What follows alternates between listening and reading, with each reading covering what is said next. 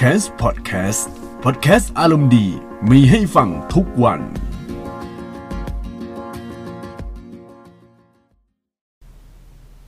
สวัสดีท่านผู้ฟังทุกท่านนะครับ ที่กำลังรับฟังพอดแคสต์ของ c a m s นะครับ พอดแคสต์ตอนนี้ก็ไม่มีสคริปต์นะครับ เพราะว่าเป็นเรื่องที่สดๆร้อนๆเลย พอตื่นเช้าขึ้นมา อ้าว โอ้โห มีประเด็นดราม่าเกี่ยวกับรายการรายการหนึ่งครับ ซึ่งเป็นรายการเกี่ยวกับการชกมวยนะครับ ก็คือเอาพวกเซเลบหรือว่าเอาพวกอินฟลูเอนเซอร์มาชกมวยซึ่งกันและกัน แล้วก็มีประเด็นดราม่าเรื่องของมารยาทที่ไม่ค่อยสุภาพของคนบาง คือต้องเรียกว่าไงอะเรียกว่าผู้ร่วมรายการบางคนดีกว่านะครับ แล้วทีนี้ เออพอมานั่งดูใน Twitter คนก็อะบ่นกับคนนู้นคนนี้บนกับคนคนนั้นที่ทำกิริยาที่ไม่ค่อยโอเคเท่าไหร่นะครับ แล้วก็ออกสื่อเป็นเรื่องปกติครับที่เวลาเราแบบเจออารมณ์อย่างเงี้ยเราก็ต้องมาบ่นบ่อยๆนะครับ แน่นอนครับว่าอาการแบบนี้ครับ ถ้าเป็นชาวต่างชาติมีการยกชูนิ้วกลาง แล้วก็มีอะไรเงี้ย อันนี้ผมพูดตรงนี้เลย ชาวต่างชาติก็มีอย่างนี้เหมือนกัน แล้วก็อาจจะมีดราม่านิดๆหน่อยๆ แต่ถ้าในไทยเรื่องนี้ถือว่าเป็นเรื่องที่รับไม่ค่อยได้ พอสมควร คือดูจากกระแสนะครับ แต่ว่าผมไม่อยากจะเอากระแสใน Twitter ในโลกออนไลน์ที่เขาพูดถึงกันมากกว่า เพราะว่าจริงๆเนี่ยถ้าดูตามรวมเนี่ยหรือว่าพวกดราม่าที่เกิดขึ้นในโลกออนไลน์เนี่ย ที่มันดราม่าแรงๆเนี่ยเพราะว่าคนส่วนใหญ่เขาพยายามกระพือ พยายามสร้างดราม่านั้นให้มันบานปลายมากขึ้นนะครับ ผมก็เลยมองว่า เออมันมันถือว่ากระทบนะ ถ้าพูดกันตามความเป็นจริงเนี่ย คือมันกระทบหลาย ๆ ฝ่ายเลย ไม่ว่าจะพวกพิธีกรบ้าง คือพิธีกรของรายการชกมวยที่ว่าเนี่ยเขางงเลย เพราะว่า ขนาดคนที่แบบเหมือนระดับบิ๊กบิ๊กอะเขายังไม่แย่งไม่ในการพูดอะครับคือผมจะพยายามจะไม่เอ่ยถึงชื่อบุคคล แล้วก็เรื่องพวกแบบชื่อที่เฉพาะเจาะจง เพราะว่าเดี๋ยวอาจจะมีปัญหาในภายหลังก็เลยพูดแบบอ้อมๆ แต่ให้รู้ไว้ครับว่าในรายการที่รายการชกมวยเนี่ยมีรายการรายการหนึ่งที่ฉายช่วงวันจันทร์ตอนค่ำๆนะครับ ก็มีประเด็นดราม่านี้กัน ในเรื่องนี้ที่ผมจะพูดนะครับก็เป็นเรื่องของเรื่องแบบสาเหตุว่า เออทำไมนักชกมวยที่เขาชูนิ้วกลางเนี่ยเขามีพฤติกรรมหรือว่ามีนิสัยที่ไม่ค่อยโอเค แล้วก็มีนิสัยที่ทำให้เรารู้สึกรับไม่ได้นะครับ เดี๋ยววันนี้จะมาพูดกัน เพราะว่ามันมี 2 ปัจจัย มันมีอีกประมาณ 2 มิติที่อยากให้ทุกคน ฟังกันนะครับ ประเด็นแรกนะครับก็ก็เข้าใจนะว่า อาจจะเป็นเรื่องการเลี้ยงดูที่ค่อนข้าง spoil เกินไปนะครับ แล้วก็การที่ spoil เยอะๆเนี่ยบางคนที่มีลูกมีหลานหรือมีอะไรอย่างเงี้ยก็เลี้ยงดูอย่างไงไม่ให้แบบเกิดการ spoil อย่างหนักแบบนี้นะครับ มีบทความบทความหนึ่งครับ ซึ่งเป็นบทความของเว็บไซต์เกี่ยวกับการเลี้ยงดูเด็กนะครับ ก็เป็น theasianparent.com ก็น่าจะเป็นเว็บไซต์ของของฝรั่งนะ เพราะว่ามีทั้งภาษาไทย ภาษาอังกฤษ ภาษาต่างชาติด้วยนะครับ มีบทความหนึ่งครับ ชื่อว่า 6 วิธีหยุดลูกไม่ให้เอาแต่ใจก่อนจะเสียคนนะครับ คือผมเชื่อว่าการเลี้ยงดู อาจจะมีส่วนที่ทำให้ลูกเนี่ยเกิดการเอาแต่ใจแบบนี้นะครับ บทความนี้ก็เดี๋ยวผมจะอ่านให้ฟังนะครับเขาบอกว่าก็ว่าเลี้ยงลูกมาดีแล้ว แต่ทำไมลูกยังเป็นเด็กเอาแต่ใจมีอะไรบ้างที่พ่อแม่เผลอเลี้ยงลูกแบบผิดๆหรือสปอยลูกมากโดยที่ไม่รู้ตัว และอาจจะเป็นหนึ่งในสาเหตุที่ทำให้ลูกเสียคนได้ จะแก้ไขอย่างไรดีไม่ให้ลูกเอาแต่ใจตัวเองนะครับ แล้วก็มีผลการศึกษาจากเว็บ MD พบว่าการที่ลูกมีพฤติกรรมเอาแต่ใจตัวเอง มันเกิดจากพ่อแม่ที่เลี้ยงดูแบบตามใจมากเกินไปนี่แหละครับ เมื่อลูกอยากได้อะไร พ่อแม่ก็จะให้ตามที่ลูกขอทุกอย่างทำให้ลูกขาดความเข้าใจว่าสังคมภายนอกที่แท้จริงเป็นอย่างไร ซึ่งการที่ลูกได้รับการเอาแต่ใจตามใจจนมากเกินความจำเป็น และก็ไม่มีขอบเขต หรือพ่อแม่ไม่ได้คาดหวังว่าลูก ควรจะมีพฤติกรรมที่เหมาะสมกับวัย อาจจะเป็นเหตุให้ลูกเสียคนเมื่อโตได้นะครับ แล้วก็มีพวกพฤติกรรมที่ไม่ค่อยโอเคทำให้สังคมรับไม่ได้อะไรต่างๆ มากมายนะครับ แล้วก็วิธีเลี้ยงลูกอย่างไรไม่ให้เอาแต่ใจมีอยู่ 6 วิธีก่อนที่ลูกจะเสียคนนะครับ ในบทความนี้ก็เล่าประมาณนี้นะครับ แล้วก็มีวิธีใดบ้างครับ อย่างแรกเลยคือ วางกฎเกณฑ์ให้เหมาะสมตามวัยและก็พัฒนาการของลูก 2. สร้างกฎเหล็กแห่งความปลอดภัยของลูกเช่น ไม่ใช้นิ้วมือจิ้มนู่นจิ้มนี่ ไม่เอามือเข้าปากหรือไม่วิ่งเล่นบนถนน คือเราจะต้องสร้างกฎเลยว่า ลูกอย่าทำอย่างนี้นะ ลูกอย่าอย่างงู้อย่างนี้ คือตรงเนี้ยทำได้ แต่ว่าบางอย่างทำไม่ได้ให้ลูกเรียนรู้นะครับ ให้แบบชัดเจนเลย อย่างที่ 3 คือสอนลูกพฤติกรรมเชิงบวกในสังคม เช่น มารยาทพื้นฐานที่ควรใช้อย่างการสวัสดีการกล่าวขอบคุณขอโทษอย่างสุภาพกับผู้ใหญ่ในบ้านและก็คนรอบข้างนะครับ 4 ก็คือสอนลูกในพฤติกรรมที่เหมาะสมกับวัย เช่น เมื่อลูกเริ่มโตและเข้าใจในสิ่งที่พ่อแม่พูดได้ อาจจะใช้คำถามปลายเปิดให้ลูก เริ่มคิดในสิ่งที่ลูกอาจจะทำตัวไม่เหมาะ และอธิบายถึงพฤติกรรมที่เหมาะสมให้ลูกเข้าใจ 5. นิ่งสงบสยบความเอาแต่ใจ เมื่อเห็นว่าลูกเรียกร้องในสิ่งที่ไม่สมควร หากพ่อแม่ตามใจในทุกเรื่องก็ย่อมไม่ส่งผลต่อลูก หรือการใช้อารมณ์ต่อว่าหงุดหงิดใส่ลูก สิ่งนี้ก็ไม่ได้เป็นการสอนให้ลูกไม่ดีขึ้นเลยนะครับ และก็ข้อที่ 6 ก็คืออดใจไม่ตามใจ หากพ่อแม่คาดหวังที่จะให้ลูกไม่มีพฤติกรรมเอาแต่ใจจำเป็นต้องให้ลูกรักษาคำพูด หรือทำตามที่รับปากไว้ให้ได้ เช่น จะไม่ยอมปล่อยให้ลูกเล่นของชิ้นนี้ หากลูกไม่รู้จักเก็บให้ดีเป็นต้นนะครับ ทีนี้ปัญหาต่างๆเนี่ยที่เกิดขึ้นเนี่ยแล้วก็อะเอาง่ายๆเป็นลูกของคนมีฐานะอะไรต่างๆ มากมายเนี่ย ผมเชื่อว่าหลายหลายคนที่เกิดมาในสภาพสังคมหรือว่าสภาพครอบครัวที่มีฐานะพอสมควรเนี่ย ก็จะมีพฤติกรรมที่ไม่ไม่ค่อยอะไรอะต้องเรียกไงดี พฤติกรรมที่ไม่เหมือนคนอื่นทั่วไปนะครับ ก็จะออกแนวแบบการยุกยอ การทำแบบอวยการอะไรเงี้ย คือพยายามสอนให้ลูกเนี่ยถูกทุกสิ่งทุกอย่าง ไม่มีคาว่าแพ้ พอไม่มีคาว่าแพ้เนี่ย มันก็กลายเป็นว่า เออทำอย่างเงี้ยถือว่าถูกต้อง ฉันทำอย่างนี้ถูก คือประมาณว่าให้เกิดปรากฏการหลงตัวเองนะครับ คือการให้ท้ายการอะไรเงี้ยผมเคยพูดเรื่องนี้ใน EP ที่เก่ากับว่า คนหน้าตาดีมีชัยไปกว่าครึ่งนะครับ ผลสำรวจเนี่ยที่คนหน้าตาดีเนี่ยจริง ๆ ก็ไม่ใช่อะไรหรอกครับ เพราะว่ามีคนชมเยอะๆ มีคนอวยเยอะๆ แล้วพออวยเนี่ยก็เกิดความมั่นใจในตัวเองค่อนข้างสูงมากขึ้น แล้วก็สิ่งที่พ่อแม่เลี้ยงดูแล้วพยายามชมมากเกินไปเนี่ยแปลว่า เอ้ย ตรงนี้ โอ้โห คนนี้นี่แบบดีเอ้ยลูกทำงี้ถูกต้องนะ ลูกแบบลูกเก่งลูกอะไรอย่างเงี้ย คือการที่ลูกเก่งเนี่ย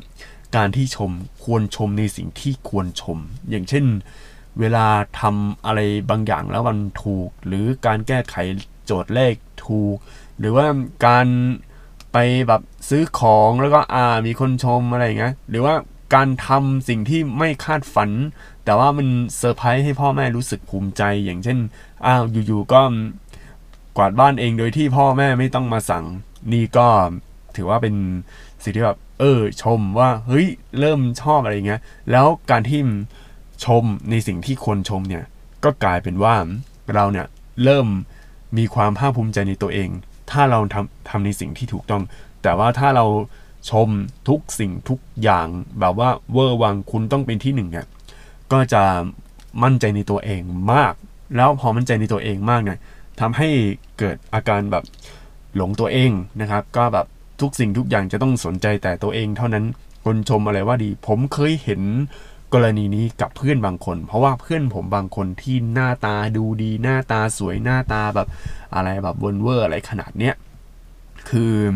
โอ้โห เขาออกแนวแบบ narcissistic เลยนะ คือหลงตัวเองหลงแบบอารมณ์แบบหน้าโปรไฟล์ก็ไม่ใช่หน้าโปรไฟล์นี่ต้องเรียกว่าในหน้าจอมือถือของเขาก็เป็นรูปตัวเองใน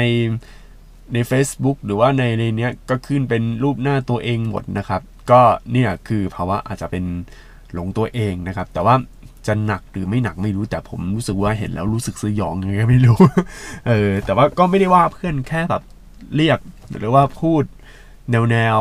เป็นกรณีตัวอย่างก็แล้วกัน เพราะว่าคือ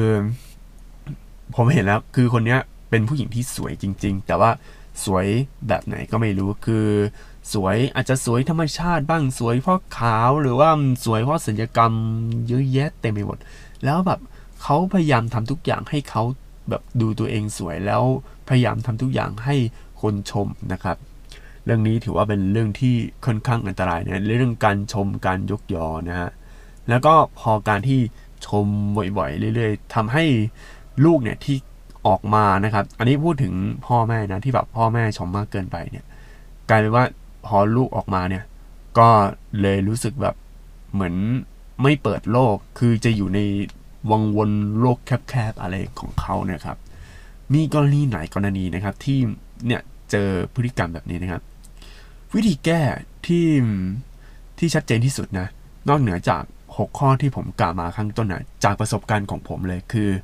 ให้ลูกเนี่ยอยู่ในสังคมที่แบบอยู่ในสังคมกว้างๆบ้าง คืออะ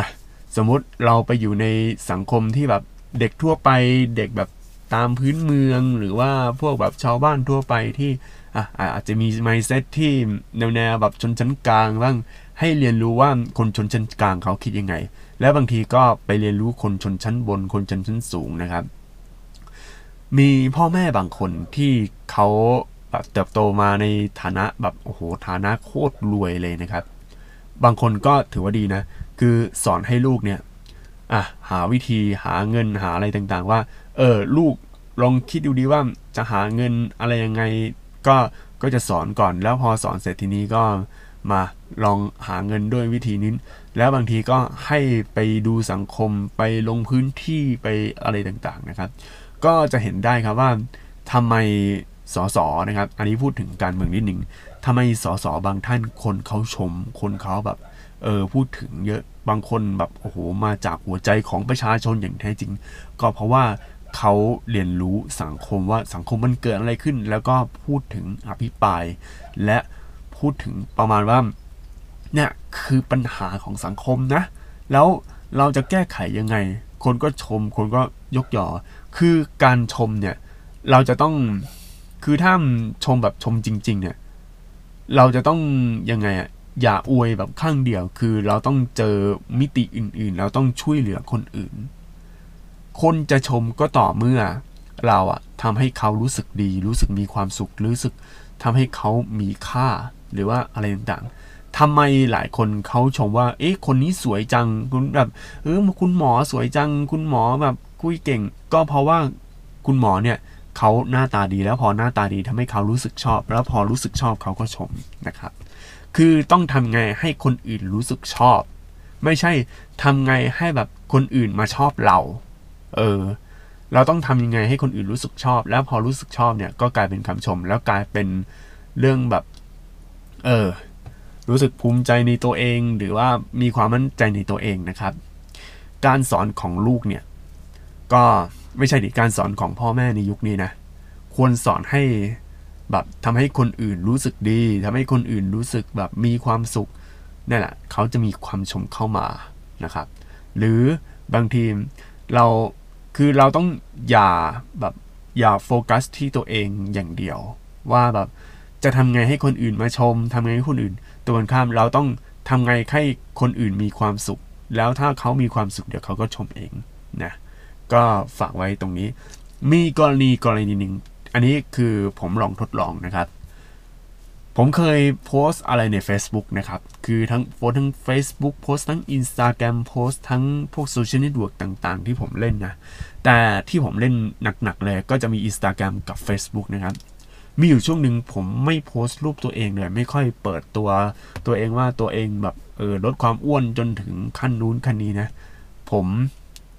พอมีอยู่ช่วงหนึ่งผมลดความอ้วนแล้วก็เป็นภาพยกเวทเนี่ย พอยกเวทเสร็จคนแบบ เฮ้ยพี่ผอมลงมากเลย คนก็กดไลค์กันเยอะมากเลยนะครับ แต่ว่าหลังจากนั้นเนี่ยผมก็รู้สึกว่าเฮ้ย อันเนี้ยมันเป็นจริง ความคิดของผมตอนนั้นคือทำไงให้คนกดไลค์เยอะๆนะ ทำไงให้คนกดไลค์เยอะๆ พอทำอะไรให้คนกดไลค์เยอะๆ เนี่ย ปรากฏว่า เออ ลองโพสต์รูปตัวเอง อีกรูปสิ รูปที่สองรูปที่สามรูปที่สี่แต่เชื่อไหมครับว่า พอผมโพสต์รูปตัวเอง รูปที่สองรูปที่สามเนี่ยจำนวนไลค์มันลดลง จากเมื่อก่อนประมาณ 20 ตอนนี้เหลือ 10 การโพสต์รูปต่อเนื่องทำให้คนไม่ค่อยแบบกดไลค์หรืออะไรมากเท่าไหร่ ก็จะเหลือ 5 ก็จะเหลือ 4 เหลือ1หรืออะไรอย่างเงี้ย เหลือคนที่ติดตามจริง ๆ แล้วเขาจะกดไลค์นะครับ ก็เพราะว่าเออมันเห็นคือความความที่พูดถึงอะมันผิดปกติ คือมันแบบเราไม่ได้ทำให้คนอื่นเนี่ยเออมีความสุข เราพยายามหาทำยังไงให้คนมากดไลค์ซึ่งเราตั้งอย่างเงี้ย หลายหลายคนเนี่ยที่อยู่ในครอบครัวเนี่ยมักจะสอนแบบเนี้ย นะฮะซึ่งเป็นเรื่องที่ไม่ค่อยโอเคเท่าไหร่ อยากให้พ่อแม่ที่มีความคิดสอนลูกแบบเนี้ยเปลี่ยนไมเซ็ตซะนะครับ แล้วก็มีมีเรื่องหนึ่งบางโพสต์เนี่ยใน Facebook เนี่ยพอผมโพสต์ไปอย่างแบบโพสสั้นๆ คือ วันนี้ไม่มีดราม่าอะไรเป็นบันเบย หรือพวกแบบมูวางอีหมวยหมวยอะไรอย่างเงี้ยพอผมโพสต์หมวยหมวยคนกดไลค์กันเต็มเลย เออ ก็เพราะว่า เฮ้ยมันแปลกว่ะมันรู้สึกตื่นเต้นก็กดไลค์ไปนะครับ นี่คืออัลกอริทึมแล้วก็สิ่งที่ social network อยากให้เป็น คือเราทำไงก็ได้ให้แบบเขารู้สึกแบบชอบหลงใหล คือมันต้องเกิดอารมณ์ในการแบบ interact กับ social network ของเรา คือมันต้องมี engagement ไอ้ที่เราเห็นคือ awareness นะครับ awareness มันจะอย่าไป ดูอะไรมากเลยพยายามไปแบบเร่ง awareness ให้อะไรเยอะ คือเราต้องทำไงก็ได้ให้คนรู้สึกชอบ รู้สึกว่าเห็นแล้วว่ามันมีคุณค่า โพสต์ส่วนใหญ่ที่คนกดไลค์บ่อย ๆ เนี่ย อันนี้ที่ผมดูมานะ จะเป็นโพสต์ที่คนคือให้ประโยชน์กับคนคนนั้นนะนะ อย่างเช่นวิธีคือเราไปดูได้ทำไม ภาพธรรมดานะครับ ภาพธรรมดาใน Instagram คืออย่าไปพูดเรื่อง Instagram มาก เพราะว่าการเล่น Instagram เนี่ย เวลาเราดูพวกภาพเนี่ยกดไลค์รัวๆรัวๆแบบเห็นภาพแบบรัวๆรัวๆมันวัดอะไรไม่ได้แต่ว่าวัดทาง Facebook ดีกว่าก็คือ มันต้องมีคอนเทนต์อะไรที่มันรู้สึกว่า เออ เฮ้ยมันมีประโยชน์ คนเขาจะกดไลค์คนเขาจะคอมเมนต์หรือว่าคนเขาพูดคุย อันนี้ก็คือการเล่น social network หลังๆมาผมไม่ค่อยโพสต์อะไรยาวๆใน Facebook หรือในพวก Instagram หรืออะไรอย่างเงี้ยแล้วเพราะว่าเพื่อนผมก็ไม่ค่อยเล่น Facebook นะ คนก็อะก็มา คือสมัยเนี้ยคนที่ดู Facebook ของผมส่วนใหญ่นะเขาดูแบบผ่านๆไปเขาแบบไม่ได้ดูอะไรแบบ อยากจะทำความรู้จักผมอะไรมากมายเหมือนสมัยก่อน สมัยก่อนเนี่ยแบบ เออมีเพื่อนไงแบบเพื่อนยังพอเล่นอยู่เล่นอยู่มหาลัยแต่ว่าตอนนี้เพื่อนก็มีงานทำแล้วก็ไม่ค่อยพูดจากันนะอะทีนี้มาอีกกรณีหนึ่งเป็นกรณีเรื่องของ โต้เถียงยังไงไม่ให้ดูถอยนะครับ อันนี้เป็นบทความที่คุณภูรวุฒิลักษัตนะครับ ซึ่งเขียนเมื่อวันที่ 12 สิงหาคมก็ประมาณ เมื่อวานนี้เองนะครับ เมื่อวานนี้เอง เมื่อวานแบบโอ้โหสดสดร้อนร้อนเลย คือโต้เถียงยังไงไม่ให้ดูถอย เป็นบทความที่เกี่ยวเนื่องกับดราม่าดราม่าที่รายการชกมวยนะครับ แล้วก็มีคนหนึ่งเขาแบบโต้เถียงกันแบบเฮ้ยมันทำไมมันไม่ดีอะไรเงี้ย อันนี้ผมไม่ได้ดูแต่ว่า พ่อกับแม่ผม พ่อแม่น้องเขาดูรายการแล้วทีเนี้ยมันมีดราม่าในเรื่องนั้น แต่ว่าผมก็ไม่ได้ตามเพราะว่าตอนนั้นผมก็ทำงาน อยู่แล้วก็ไม่ได้สนใจพวกรายการพวกนี้พอมาดูเฮ้ยมันมีดราม่าแล้วก็เลยพยายามหาบางคนคือเขาเขียนบทความแล้วก็มีเรื่องแบบเออค่อนข้างเข้ากระแสเรื่องแบบการโต้เถียง เพราะว่าตอนนั้นมันมีการโต้เถียงกับกรรมการเห็นเขาพูดกันอย่างนี้นะแต่ว่าคนนี้ก็เขียนเรื่องราวเกี่ยวกับการโต้เถียงอย่างไรไม่ให้ดูถอยเดี๋ยวผมจะอ่านให้ฟังนะครับ เป็นบทความ ย้ำอีกครั้งหนึ่งของคุณพลวุฒิลักษัตนะครับใน medium.com เขาบอกว่าเมื่อไม่เห็นด้วยคนเราย่อมโต้เถียงกัน แต่การโต้เถียงกันก็มีหลายระดับ ตั้งแต่การถมถุยพ่นคำด่าหยาบคายใส่กันไปจนถึงการอภิปรายดีเบตอย่างมีอารยะพอเกแฮมนะครับได้อธิบายถึงการแสดงความไม่เห็นด้วย แล้วก็การโต้แย้งแบบต่างๆ ไว้ในบทความ How to Disagree จำแนกได้เป็น 7ลำดับขั้นของการไม่เห็นด้วย ก็เริ่มจากชั้นล่างสุดเลยครับ คือ 1. name calling ก็คือเรียกฉายานะครับ เป็นรูปแบบการเถียงระดับต่ำสุด เพียงแค่ตั้งฉายาให้ฝ่ายตรงข้ามนะครับ อันนี้อาจจะมีคำหยาบนิดนึงก็เดี๋ยว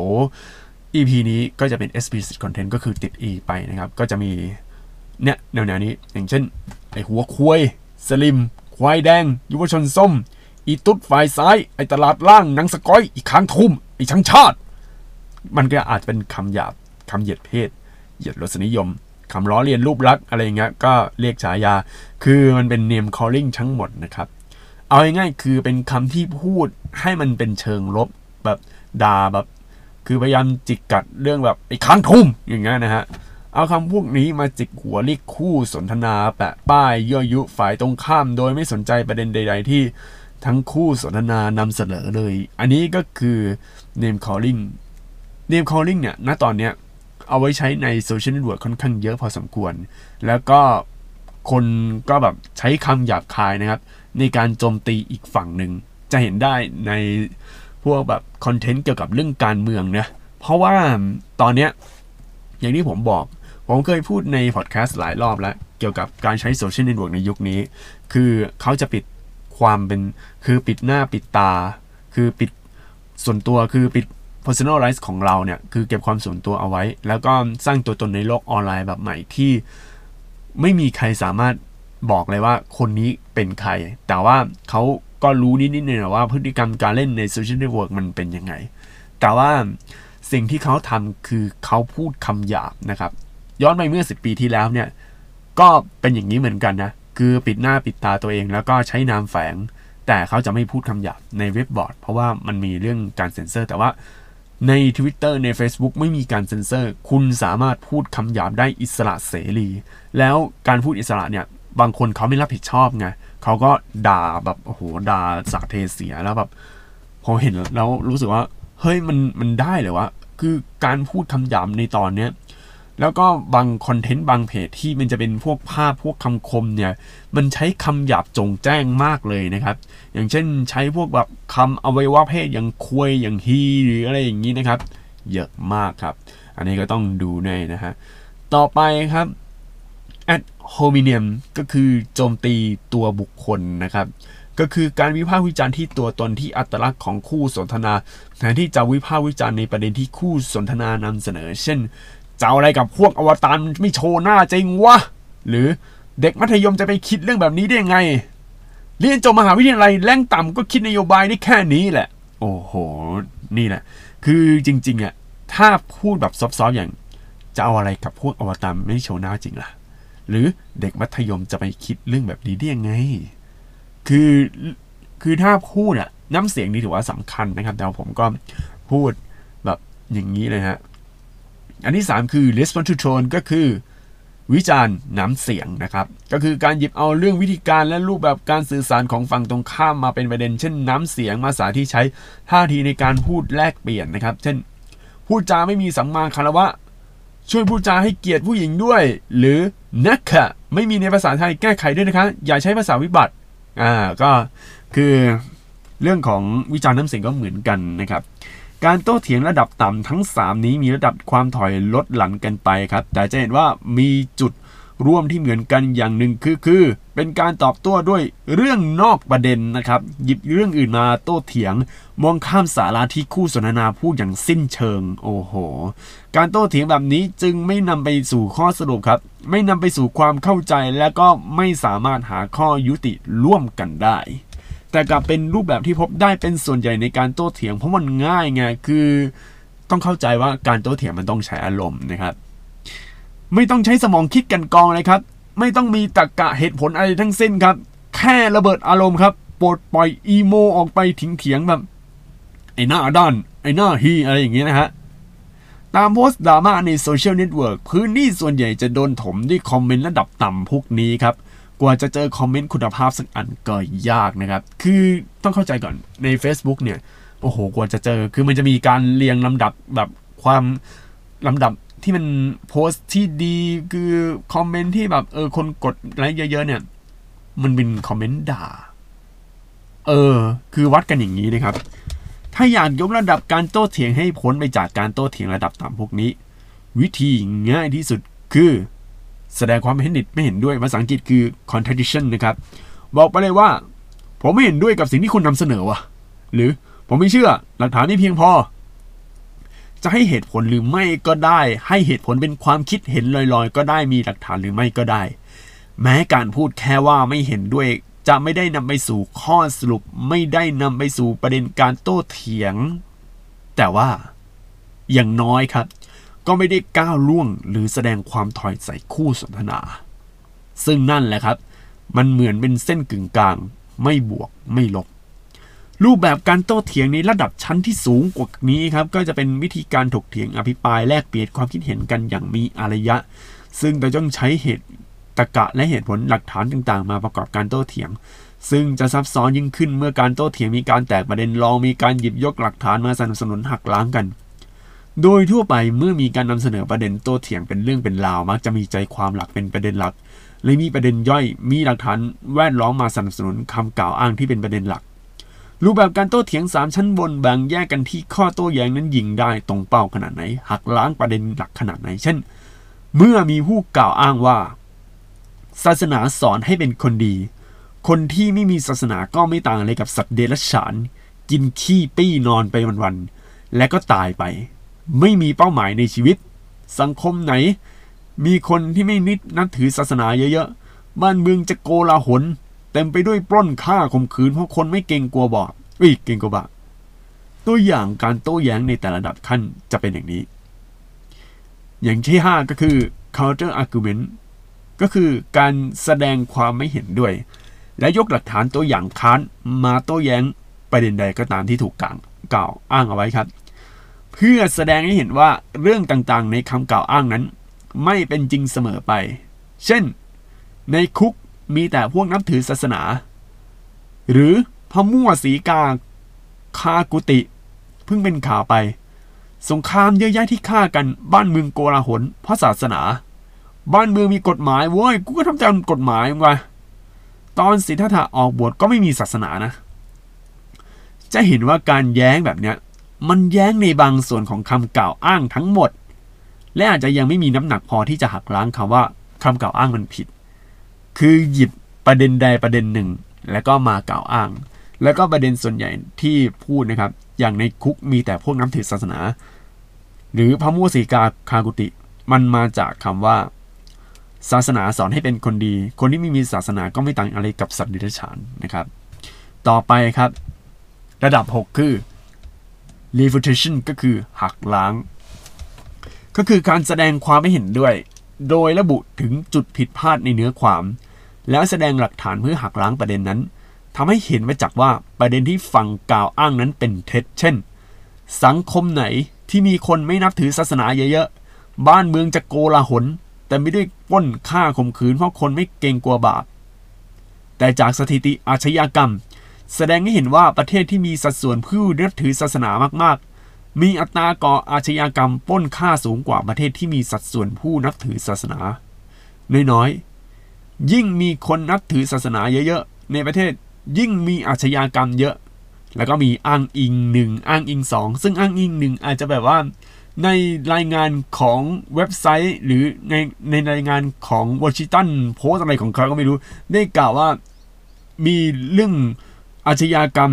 เกี่ยวกับเรื่องศาสนาค่อนข้างบ่อยในประเทศของตัวเองอะไรต่างๆ อย่างเงี้ยฮะ เช่นในปี 1995 นี่ก็ยกกันไป ซึ่งนี่แหละครับก็คือการหักล้าง แต่ว่า จะเห็นว่ามีข้อมูลและหลักฐานที่ชัดเจนว่ามันขัดแย้งกับสิ่งที่กล่าวอ้างครับ โดยทั่วไปแล้วการหักล้างมีการโค้ดเนื้อหาเนื้อความที่ต้องการหักล้างออกมา แต่ก็ไม่จำเป็นต้องระบุในลักษณะโค้ดข้อความเสมอไป ตามใดที่แสดงให้เห็นชัดเจนว่ายังแย้งตรงจุดไหนได้ อย่างที่จัดคือ refusing the central point หักล้างที่ประเด็นหลัก ก็ตรงตัวครับ คือแทนที่จะหักล้างประเด็นสนับสนุน หรือหักล้างหลักฐานแวดล้อมของฝ่ายตรงข้าม ก็เล็งตรงประเด็นหลัก หักล้างด้วยหลักฐานซะ พูดเหมือนง่าย ๆ แต่จริง ๆ แล้วทำยากและไม่มีแพทเทิร์นที่ตายตัว การจะหักล้างที่ประเด็นหลัก เริ่มจากการระบุออกมาให้ได้ก่อนว่าประเด็นหลักคืออะไร ประเด็นหลักก็คือใจความสำคัญของข้อถกเถียงทั้งหมด ซึ่งไม่จำเป็นต้องแสดงออกมาเป็นประโยคชัดเจนในคำกล่าวอ้างเลยก็ได้ จึงต้องอาศัยการจับใจความคัดกรอง วิเคราะห์ออกมาในคำกล่าวอ้างยาวๆ ส่วนไหนคือประเด็นแวดล้อม ส่วนไหนคือหลักฐานสนับสนุน ประเด็นหลักที่แฝงอยู่คืออะไร เช่น ในข้อถกเถียงข้างต้น แกนกลางที่เป็นประเด็นใจความของเรื่องนี้คือ การยืนการว่าศาสนาเป็นต้นกำเนิดศีลธรรมความดีเพียงอย่างเดียว หากปราศปราศจากศาสนาจะไม่มีศีลธรรมมากำกับคนในสังคม ผู้ไม่นับถือศาสนาจึงขาดซึ่งความดีและศีลธรรมไม่อาจยับยั้งชั่งใจจากการทำชั่วศีลธรรมต้องมาจากศาสนา การแย้งที่ประเด็นหลักก็คือหักล้างให้ได้ว่าศีลธรรมไม่ต้องมาจากศาสนาก็ได้ การหาหลักฐานมาสนับสนุนข้อโต้แย้งนี้ก็เช่น มีหลักศีลธรรมรูปแบบอื่นที่ไม่ได้เกิดจากศาสนา หลักฐานว่าคนไม่มีศาสนาก็สามารถเรียนรู้ระบบศีลธรรมได้ ควบคุมสังคมได้ ถ้าหักล้างประเด็นหลักได้ ประเด็นย่อยอื่น ๆ เช่น เรื่องคนที่ไม่มีศาสนาควบคุมตัวเองไม่ได้เหมือนสัตว์เดรัจฉานเรื่องบ้านเมืองจะโกลาหลจะถูกตีตกไปโดยปริยาย ในการโต้เถียงนี้กันจริง ๆ ไม่จำเป็นต้องมุ่งไปที่ reflecting the center point เท่านั้น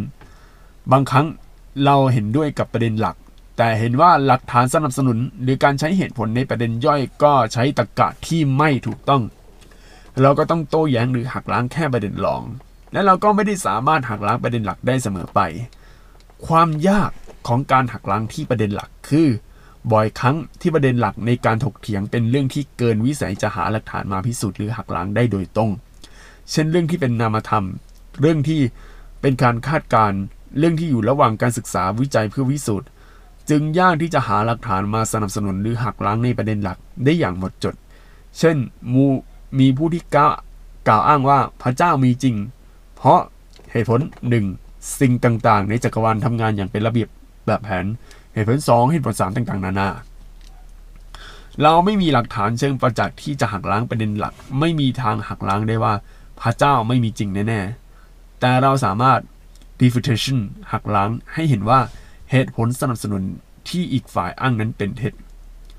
แสดงหลักฐานหักล้างว่าสิ่งต่างๆ ไม่ได้เป็นระเบียบอย่างที่อ้าง เหตุผลหนึ่งเป็นเท็จ เหตุผลที่สองเป็นเท็จ เหตุเหตุผลที่สามเป็นเท็จ เมื่อหักล้างเหตุผลสนับสนุนได้หมดนะครับ ไม่มีหลักฐานใดสนับสนุนคำกล่าวอ้างที่ว่าพระเจ้ามีจริงอีกแล้ว เป็นหน้าที่ของฝ่ายที่อ้าง ต้องยกหลักฐานที่สนับสนุนใหม่มาที่พูดมาแม้มันจะดูซับซ้อนดูยุ่งยากจุกจิกยังไงก็ตาม แต่การจะโต้เถียงแบบไม่ถอย ไม่จำเป็นที่ต้องเข้าใจลึกซึ้งแบบแยกแยะองค์ประกอบของแต่ละชั้นได้ ไม่จำเป็นต้องไปสนใจว่าเรากำลังโต้เถียงในชั้นไหนก็แน่ ขอแค่ไม่หลุดไปจาก 3-4 ชั้นข้างบนก็พอ เพียงแค่ 1. โฟกัสอ่านคำกล่าวอ้างข้อโต้แย้งของคู่สนทนา แล้วขีดวงตีกรอบเอาไว้เลยว่าต้องโต้เถียงเฉพาะในเนื้อหาตรงนี้เท่านั้น อย่าเอาเรื่องอื่นนอกจากนี้มาปะปะปน ตั้งแต่ในกระบวนการการคุยวิเคราะห์ไปจนถึงการตอบกลับ ไม่ต้องไปส่องโปรไฟล์ว่าคนที่เถียงด้วยเป็นใครจดจ่ออยู่แค่เนื้อความที่คู่สนทนาสื่อสารมาเท่านั้น ข้อ 2 คือ อ้างอิง ให้แน่ใจว่าข้อโต้แย้งที่เรียบเรียงออกไป ตั้งอยู่บนข้อมูลที่มีหลักฐานอ้างอิง สามารถตรวจสอบยืนยันที่มาที่ไปของข้อมูลได้ อะไรที่ไม่แน่ใจไม่มีหลักฐานแน่ชัด ให้ระบุไว้ หรือแยกออกมาว่าเป็นความคิดเห็นส่วนตัว 3. ยอมรับความผิดพลาด การใช้วิธีการโต้เถียงระบบบนบนไม่ได้ช่วยให้โต้เถียงชนะ ไม่ได้แปลว่าโต้เถียงแบบชั้นบนแล้วคุณจะถูกเสมอไป คุณแค่เพิ่งมายืนตรงจุดเริ่มต้นของการถกเถียงแบบอารยชน หลักฐานที่คุณยกมาโต้แย้งอาจจะมาจากแหล่งที่ไม่น่าเชื่อถือ การให้เหตุผลของคุณอาจจะเป็นตรกะวิบัติ แล้วโดนฝั่งตรงข้ามโต้แย้งและหักล้างกลับ ซึ่งนั่นเป็นเรื่องดี เพราะหมายความว่าแนวคิดตรกะและหลักฐานของเราถูกตรวจสอบ การโต้เถียงแบบอริยชนไม่ได้มีไว้เพื่อเถียงเอาแพ้เอาชนะ แต่มีไว้เพื่อแสวงหาความจริงร่วมกัน ไม่ว่าจะใครผิดถูกชี้ข้อบกพร่อง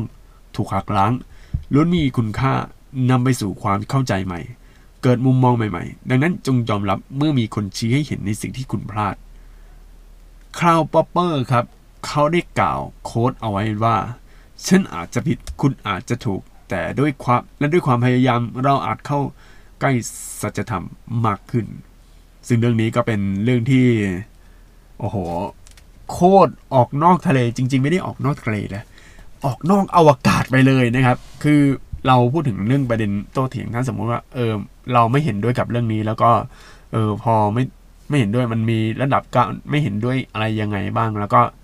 คือจริง ๆอะเรื่องที่ผมจะพูดเนี่ยอะตอนแรกเลย เป็นเรื่อง เลี้ยงลูกยังไงไม่ให้แบบสปอยจนเกินไปไม่ให้แบบว่าเป็นคนที่โอ้โห เอาแต่ใจตัวเองเป็นคนแบบคิดชนะ ก็คือคุณจะต้องเรียนรู้สังคมต้องออกสังคมบ้างอะไรบ้าง แล้วก็ถ้าสมมุติอะเจอเรื่องตัวเถียงคือมันมีสองประเด็นแล้วก็ผมก็อ่านเรื่องพวกนี้ ให้เราแบบพยายามมองสองมุมนะครับ แล้วก็เรื่องที่แตกต่างมากมายทั้งหมดทั้งมวลนี้เป็นหนึ่งในเหตุการณ์เกี่ยวกับสังคมที่เราจะต้องเจอ เพราะว่าเราก็อยากให้ทุกคนเนี่ย เติบโตมา แล้วกลายเป็นคนที่มีคนอยู่ในสังคมที่ดี คนที่มีภาวะ EQ สูงสูงนะครับ เพื่อให้เวลาเป็นที่เป็นมิตรกับทุกๆคนนะครับ แน่นอนครับว่ามนุษย์ก็ไม่ได้เป็นสัตว์ที่เพอร์เฟกต์ร้อยเปอร์เซ็นต์ก็จะมีเรื่องอารมณ์เข้ามาเกี่ยวข้อง ก็จะมีเรื่องของการแบบเจอพวกแบบอุปสรรคอะไรต่างๆ มากมาย แล้วเรา อาจจะแก้ไขในตรงนั้นไม่ตรงจุด แต่ว่าในความที่ไม่ perfect ของมนุษย์เนี่ย มันก็มีเสน่ห์ของมันนะครับ ก็เดี๋ยวลากันไปก่อนนะ ในพอดแคสต์ตอนนี้เดี๋ยวเจอกันตอนหน้าครับ สวัสดีครับ ติดตามฟังพอดแคสต์ของ Camps ได้ทุกๆวัน ผ่านช่องทาง Spotify, Google Podcast และ Podbean สนใจลงโฆษณาและพูดคุยกับ podcaster ผ่านทาง Direct Message Twitter at c a m s s s podcast Instagram at c a m s s s underscore official หรือ Facebook Camps Podcast ได้ทุกช่วงเวลา แล้วพบกันในตอนต่อไปนะครับ